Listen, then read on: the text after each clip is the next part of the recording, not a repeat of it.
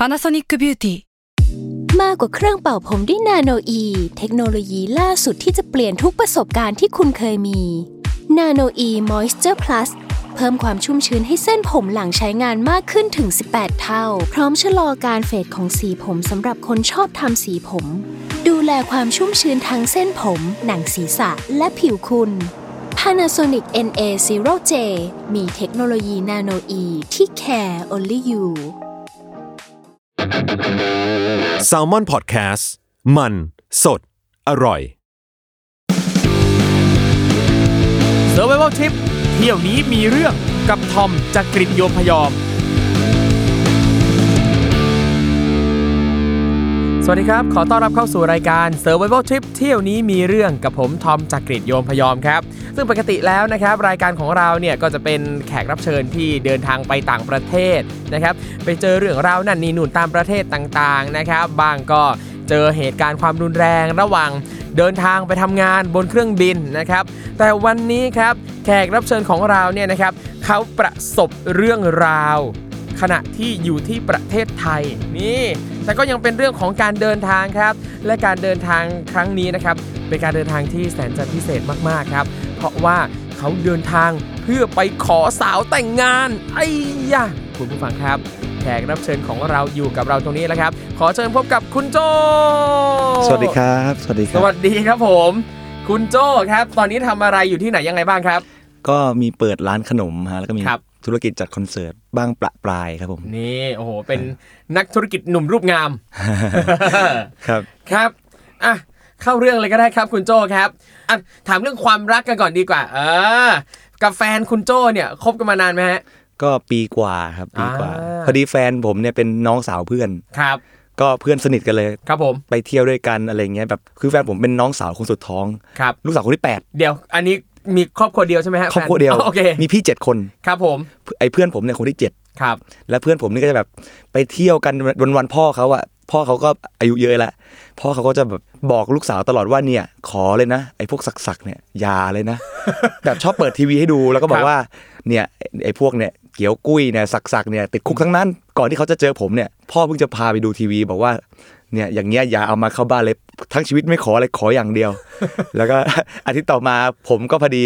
ไปนอนบ้านเพื่อน แล้วก็เห็นอุ๊ยกลับมาจากแฟนผมเรียนกลับมาจากอังกฤษพอดี ก็เลยโอ้โห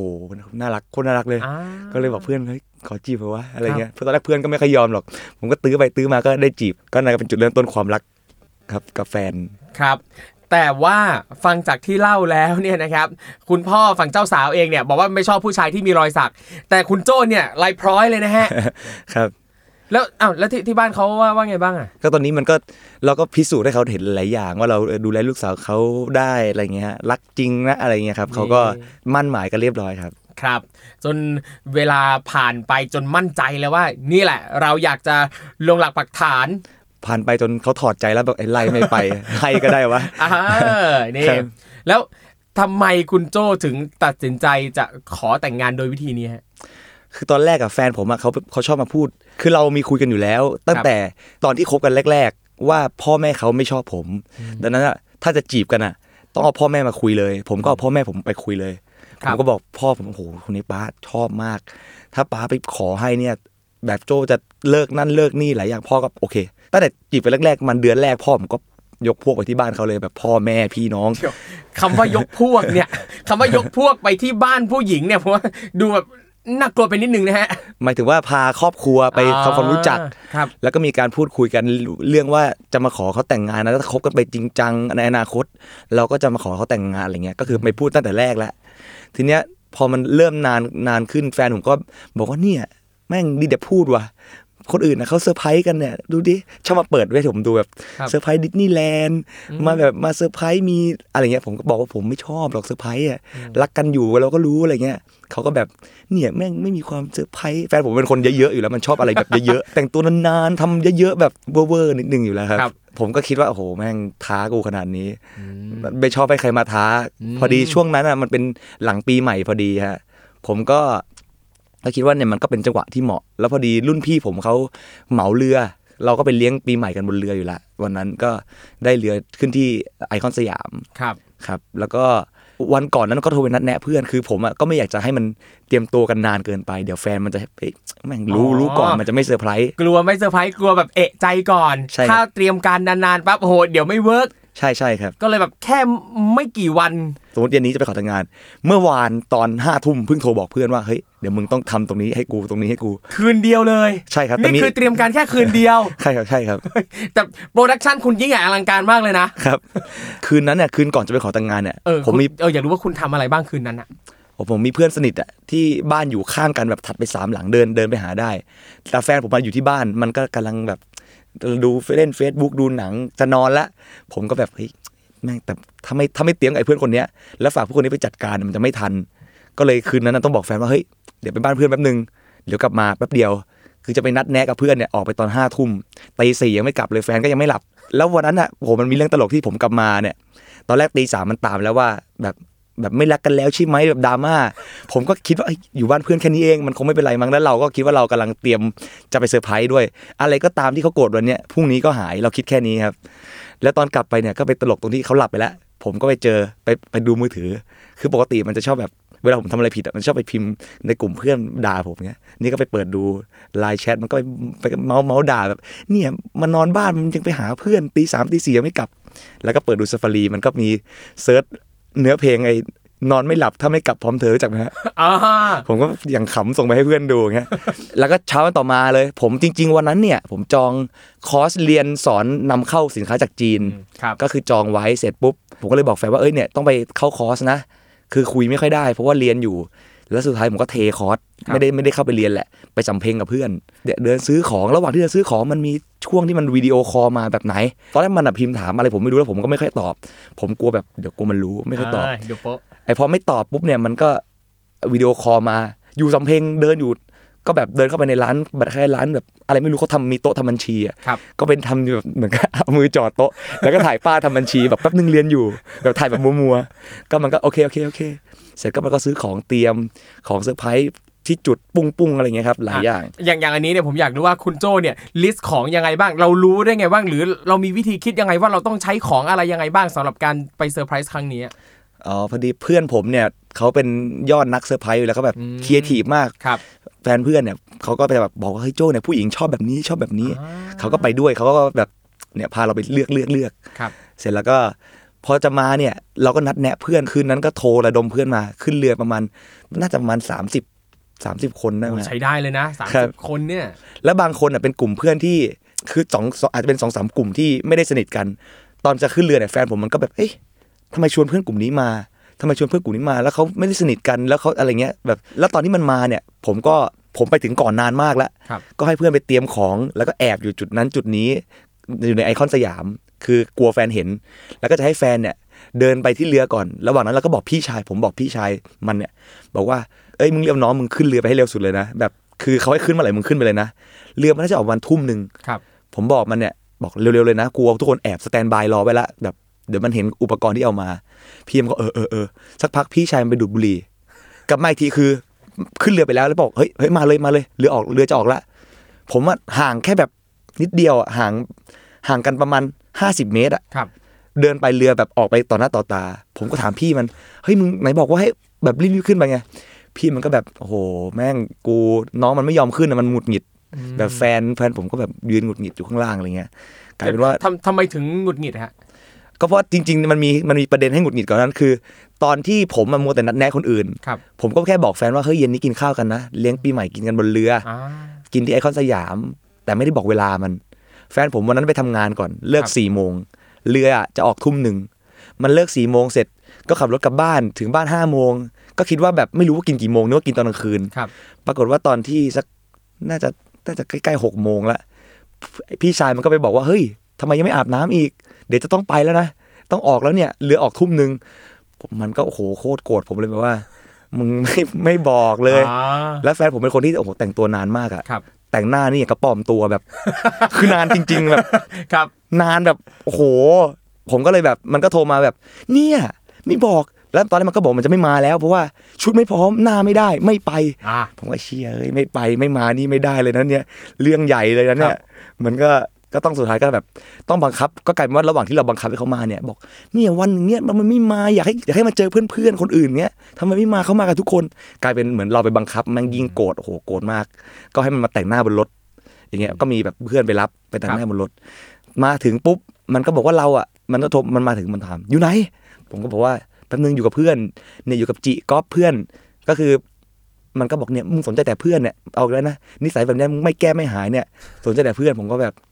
เออเออให้มันด่าไปก่อนครับ และระหว่างที่เราแบบวิ่งวิ่งชุลมุนชุลมุนเราก็ไม่ค่อยได้ตอบไลน์เงี้ยกลายเป็นว่าตอนที่เขาออกเรือไปแล้ว เราก็ตกเรือตกเรือเสร็จก็ชิบหายแล้วเดี๋ยวซึ่งตอนเรือออกเนี่ย ทางแฟนคุณโจ้เนี่ยรู้ไหมครับว่าคุณโจ้ยังไม่ได้ขึ้นเรือว่าตอนแรกไม่รู้ครับตอนแรกมันก็คิดว่าแบบเราอะขึ้นไปกับเพื่อนก่อนแล้ว แบบไม่สนใจมันครับ ขึ้นไปสิบน่าจะน่าจะห้านาทีหลังจากที่มันขึ้นไปมันโทรมา อยู่ไหนอะ ทำไมไม่ได้ไม่ได้กินอยู่ชั้นเดียวกันอะอยู่ชั้นบนเหรอผมก็แบบไม่รู้จะตอบมันยังไง เขินจริงอะแบบว่าก็เมื่อกี้พอดีไปห้องน้ำพาเพื่อนไปห้องน้ำมา แม่งก็ยิ่งด่าใหญ่โอ้โหในไลน์นี่มันด่าเพื่อนผมแบบนี่อะไอ้เพื่อนเนี่ยแม่งไม่รู้จักเวลาเวลามาช้าอะไรเงี้ยกลายเป็นแบบโกรธเพื่อนผมหนักกว่าเดิมอีกเงี้ยฮะผมก็คิดว่าโหยัง แย่แล้วจะทำยังไงดีครับ คือแล้วเราเข้าใจคำว่าเรือออกจากท่าแล้วในเรือไม่ได้มีแค่เราฮะในเรือมีลูกค้าคนอื่น อีกเยอะเลยเหมือนกันฮะเป็นเรือครับใหญ่เราก็เชี่ยมนทำไงมันคงไม่กลับมารับเราเงี้ยฮะอืมแล้วก็เพื่อนทุกคนที่มีอุปกรณ์เนี่ยครับก็ยังอยู่ข้างล่างครับไอ้ไอ้พวกข้างบนก็มีอุปกรณ์ประมาณนึงแต่อุปกรณ์แบบแอบได้ครับไอ้ข้างล่างเนี่ยคือแบบช่อดอกไม้พลุแบบอุปกรณ์ตกแต่งแค่ลูกโป่งอะไรอย่างเงี้ยอิสเซอรี่ต่าง ๆ อยู่ข้างล่างป้ายเป้ยอยู่ครบ แล้วแล้วพอดีว่ามีตากล้องมาครับตากล้องอยู่ข้างล่างตากล้องก็ไม่ได้ขึ้นไปครับโอ้โหเดี๋ยวนะกลายเป็นว่าข้างล่างตอนนี้มีคนอยู่ประมาณกี่คนครับ มีน่าจะแปดเก้าเก้าคนนะอ๋อก็แล้วใช้ได้อยู่แล้วตอนแรกผมเครียดเลยแบบโหยืน ทุกคนยืนแบบจบแล้วจบแล้วแบบยืนทำหน้าเฟลๆพอดีมีแบบพี่ชายที่สนิทกันรุ่นพี่ผมเนี่ยครับคนนี้เขาก็แบบแบบหลุดหลุดๆเหมือนกันเขาก็เมาเมาๆแล้วเขาก็ตกเรือเหมือนกันยืนอยู่คนเดียวแล้วเขาเป็นพี่ใหญ่เขาแบบ เออเป็นพี่ใหญ่ของกลุ่มเลยเนี่ยเขาก็เลยสามารถแบบว่าเฮ้ยช่วยแก้ปัญหาเขาก็บอกว่าเดี๋ยว อันนี้ผมอยากรู้ว่า ตอนนี้พอเราขึ้นเรือไปไม่ทันแล้ว เราคิดวิธีแก้ปัญหายังไงบ้าง มีอะไรบ้างที่ผุดขึ้นมาในหัวว่าเราจะทำยังไงกับชีวิตต่อไปอ๋อตอนแรกอะคิดว่า ตอนแรกเพื่อนก็บอกว่าเราก็แอบอยู่ที่ท่าเนี่ยบอกว่ากลับบ้านไปแล้ว แล้วพอมันมาเราก็แห่ผมคิดว่าถ้าผมออกไปแห่นี่มันตบผมแน่แห่นะคือก็คิดว่าแบบวิธีนี้ก็ตอนแรกก็เกือบทำวิธีนี้ฮะครัแบบว่าแอบอยู่แอบอยู่ที่ไอคอนนี่แหละ แล้วก็แบบแห่ก็กลัวว่ามันจะไม่แน่กับเราไงครับก็เลยพยายามคิดหาวิธีอื่นครับก็คืออาจจะบอกว่าเฮ้ยตกเรือจริง แล้วก็ค่อยไปเซอร์ไพรส์วันอื่น ผมก็คิดว่าโอ้โหจากบทสนทนาที่มันคุยกับเราเนี่ย คือถ้าไม่ขอมันวันนี้เนี่ยมันเลิกกับเราแน่เลยครับ ครับ ก็เลย ก็พอดีรุ่นพี่ที่ตกเรือเหมือนกันเนี่ยเขาก็แนะนำคือผมตกกันแปดคนเขาตกคนเดียวครับแล้วเขาก็บอกว่า เอ้ย เราก็ไปหาเช่าเรือ แล้วก็ตามไปแล้วกัน เราไปแบบเหมือนในหนังอะไปโบกโบกมือเดี๋ยวเขาก็เปิดให้เราเองอะเฮ้ยอันนี้น่าสนใจตอนนี้ครับมีตัวเลือกใหม่ขึ้นมา วิธีแก้ปัญหาใหม่ขึ้นมา เช่าเรือเหมือนกับขับเรือตามไป แล้วก็ไปโบกมือแบบในหนัง เฮ้ย น่าสนใจมาก อะ แต่เอาเป็นว่าตอนนี้เนี่ยขอพักโฆษณาสักครู่หนึ่งก่อน อ่า แล้วเดี๋ยวมาฟังต่อครับว่า จะหาเรือได้หรือเปล่า แล้วถ้าหาได้แล้วจะเป็นยังไงต่อไปครับ ไปพบโฆษณาสักครู่ครับ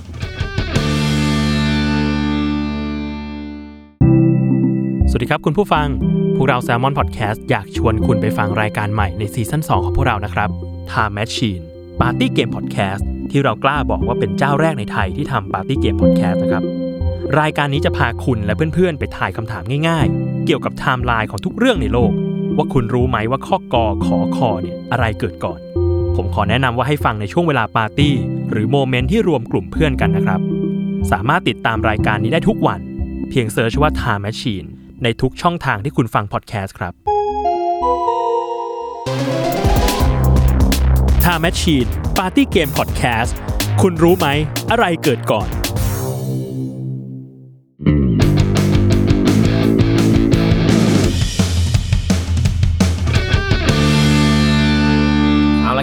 เมื่อสักครู่นี้นะครับเราพักครึ่งกันไปตอนที่คุณโจเนี่ยตกเรือ แล้วก็ตอนนี้ครับมีวิธีที่น่าสนใจผุดขึ้นมาจากรุ่นพี่ที่ตกเรือเหมือนกันนะครับ บอกว่าควรจะเช่าเรือไปอ่าผมอยากรู้ครับว่าตรงนั้นเนี่ยมีเรือให้เช่าเยอะนะฮะคือเรือตรงนั้นเนี่ยมันเป็นเรือทุกลำคือเป็นเรือกินเรือทานอาหารหมดเลยครับ ก็เป็นเรือครูซหมดเลย ในฝั่งเนี้ยแล้วจะแบบคนจีนหรือแขกหรือฝรั่งเนี่ยเยอะมาก แล้วกลายเป็นว่าเราอะต้องมายืนต่อคิว คือขึ้นเรือข้ามฟาก คือเราครับถาม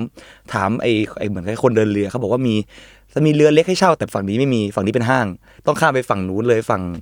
เขาเรียกว่าอะไรอีกฝั่งหนึ่งของไอคอนฮะอ่าครับข้ามไปก่อน แล้วก็ต้องมายืนต่อคิวตรงโดยแถที่วๆท่าสะพานตักสินอะไรอย่างงี้ป่ะใช่ใช่ครับอ่าอ่าโดยที่เราไม่รู้ด้วยซ้ำว่าข้ามไปจะมีเรือหรือเปล่าเขาบอกว่าก็ต้องแล้วแต่ดวงนะอะไรเงี้ยครับซึ่งเรือตอนเนี้ยเรารู้ไหมครับว่าเป็นเรือแบบไหนเป็นเรือแจวหรือเรือหางยาวเรืออะไรอะตอนแรกเลยครับที่ที่ตอนที่เขาบอกว่าต้องขึ้นเรือไปฝั่งนู้นอะ ผมอะขึ้นไปในเรือมันเป็นเรือแบบ เรือข้ามฟากครับ เป็นปูนใหญ่ๆ ตอนแรกผมมันนึกว่าเรือนี้ ผมก็บอกเฮียขึ้นมาเรือนี้แล้วเมื่อไหร่จะถึงวะ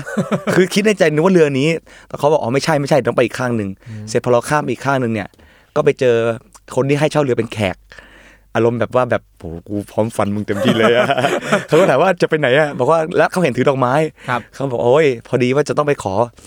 แบบว่าคือจะไปขอแฟนแต่งงานแล้วตกเรือเขาก็โอ้เดี๋ยวขอคุยกับลูกพี่แป๊บนึงว่าจะเท่าไหร่ดีอะไรครับแบบเนี้ยก็รวมๆก็โดนฟันไปสองพันพันสองพันบาทครับอ่าก็แต่ยังรับก็ได้ไม่ได้แย่นะก็ไม่ไม่ได้แย่ฮะไม่ได้แย่ครับและตอนเห็นตอนที่เห็นเรือเนี่ยโหเริ่มแย่แล้วสองพันนี่ไม่คุ้มเลย ยังไงฮะคือเรือมันคือเรือมันก็แคบครับคือผมในตอนที่ผมลง Facebook ไปเนี่ยหลายคนก็บอกว่าเรือมันก็ไม่ได้เล็กมากนะครับแต่ตอนที่นั่งจริงๆเนี่ยคือด้วยความที่กล้องมันเป็นกล้องแบบ เลนส์กว้างกล้องกล้องช่างช่างกล้องอะครับมันดูว่าใหญ่ครับ แต่ถึงเวลานั่งจริงๆคือยืนไม่ได้เลยอืมคือแบบต้อง balance ไม่งั้นเนี่ย น่าจะคือต้องนั่งนิ่งๆ จะขยับจะอะไรเยอะไม่ได้เลย จะแบบ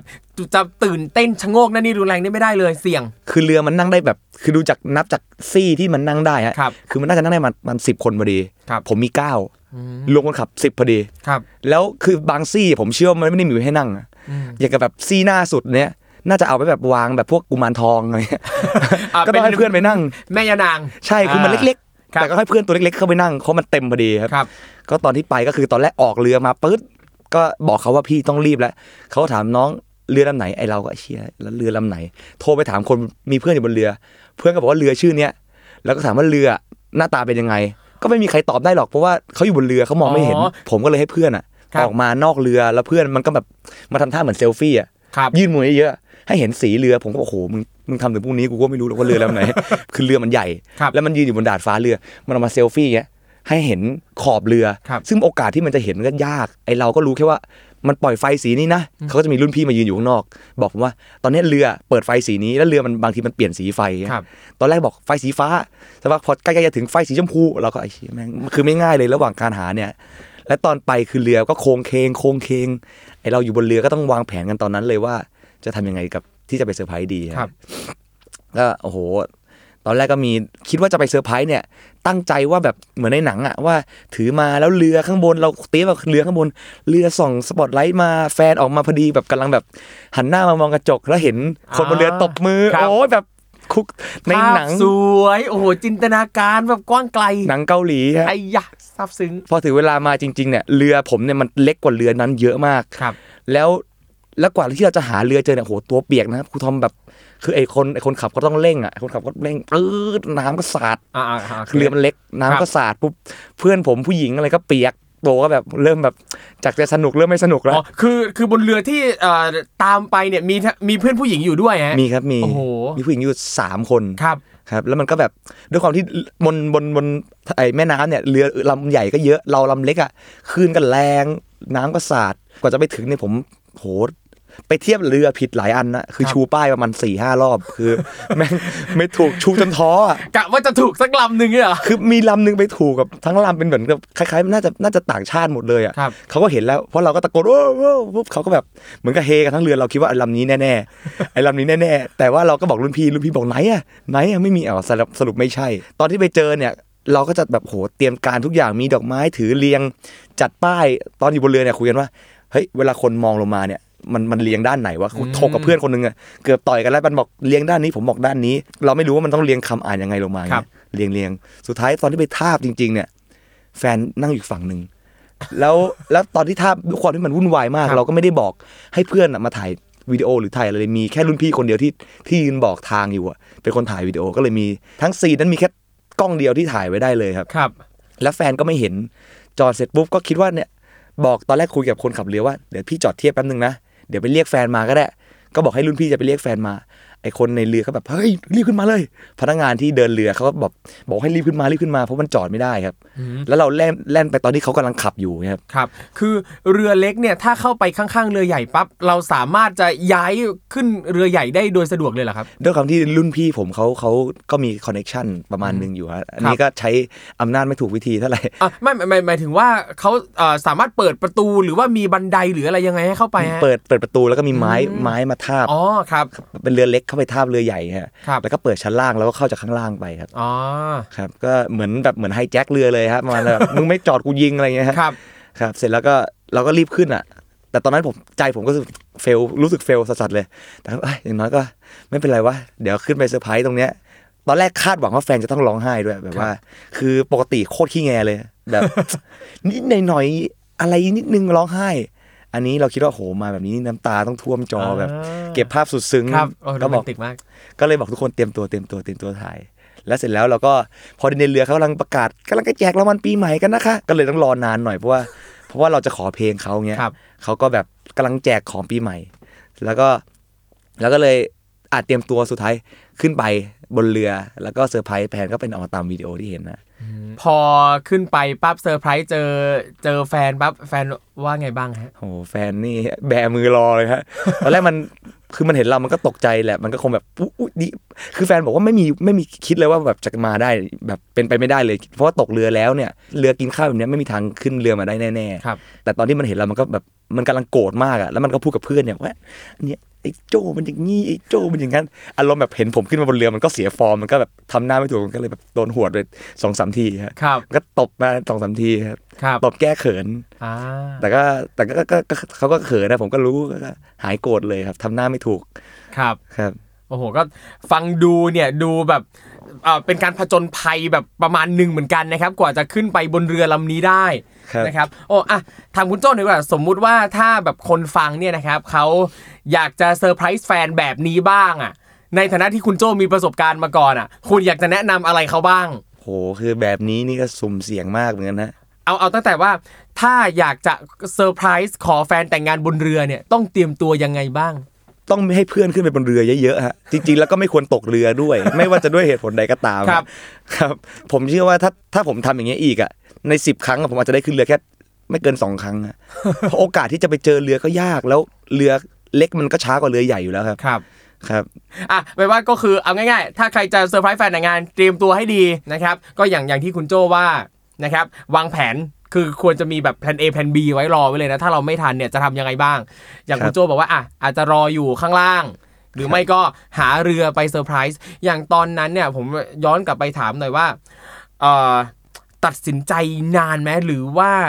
ใช้อะไรมาประกอบการตัดสินใจบ้างว่าเรายังไงก็ต้องขึ้นเรือลำนี้ให้ได้ต้องขึ้นไปขอแต่งงานบนเรือให้ได้อะเราผมแค่รู้สึกว่าแบบถ้าเรา คือเราวางแผนไว้แล้วอะครับ อย่างน้อยครับไอ้ที่จะขอแต่งงานบนเรืออุปกรณ์ที่เตรียมมาเนี่ย เรา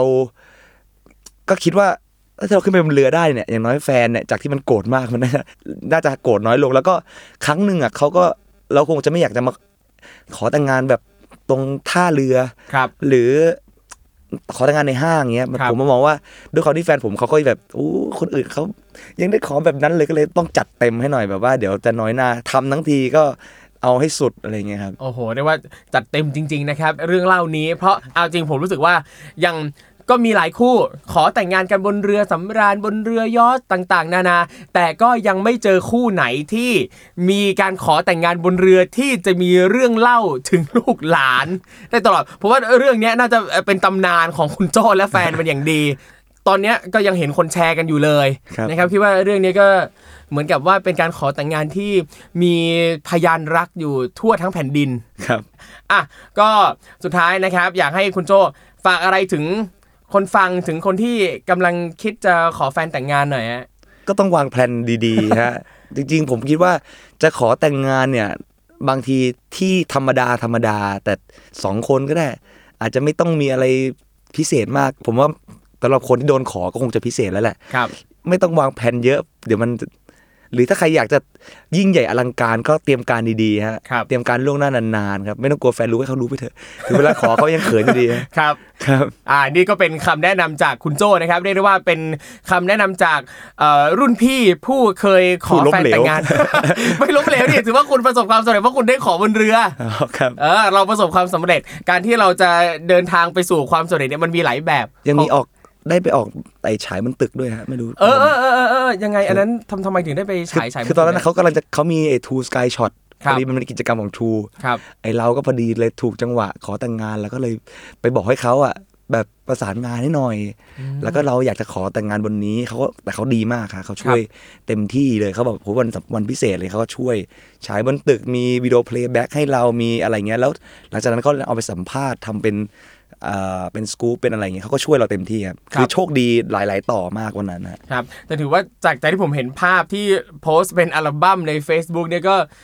อ่าเป็นการขอแต่งงานที่น่าประทับใจดีนะฮะดูแบบเฮ้ยเท่เท่ดูแบบเฮ้ยอุปสรรคเยอะดีเท่ดี นั่นแหละครับอะก็ฝากถึงคุณผู้ฟังนะครับ ถ้าใครจะขอแต่งงานกันก็เตรียมตัวให้พร้อม เตรียมตัวให้ดีนะครับครับแล้วก็โดยเฉพาะอย่างยิ่งถ้าใครจะ ขอในที่ที่ต้องมีการเดินทางแบบนี้เนี่ยนะครับ ก็ถ้าใครไม่อยากให้เกิดเรื่องเออที่ต้อง survive ขนาดนี้ก็เตรียมแผนดีๆ ก็แล้วกันนะครับอะวันนี้นะครับขอบคุณคุณโจมากๆนะครับ ที่ให้เกียรติมาเล่าประสบการณ์ในรายการของเราครับ ขอบคุณครัขอบบคุณครับครับ และคุณผู้ชมนะครับสามารถกลับมาติดตามรายการ Survival Trip ได้ใหม่นะครับ ทุกวันพฤหัสบดีที่นี่เลยครับ s ซ l m o n Podcast นะครับ สามารถติดตามฟังได้ทุกช่องทางนะครับ ไม่ว่าจะเป็น Spotify SoundCloud Podbean Apple Podcast YouTube ก็มีเหมือนกันนะครับ ฟังแล้วก็สามารถกดแชร์กันไปได้ตามสะดวกเลยนะครับ แล้วเจอกันใหม่ครั้งหน้า สวัสดีครับ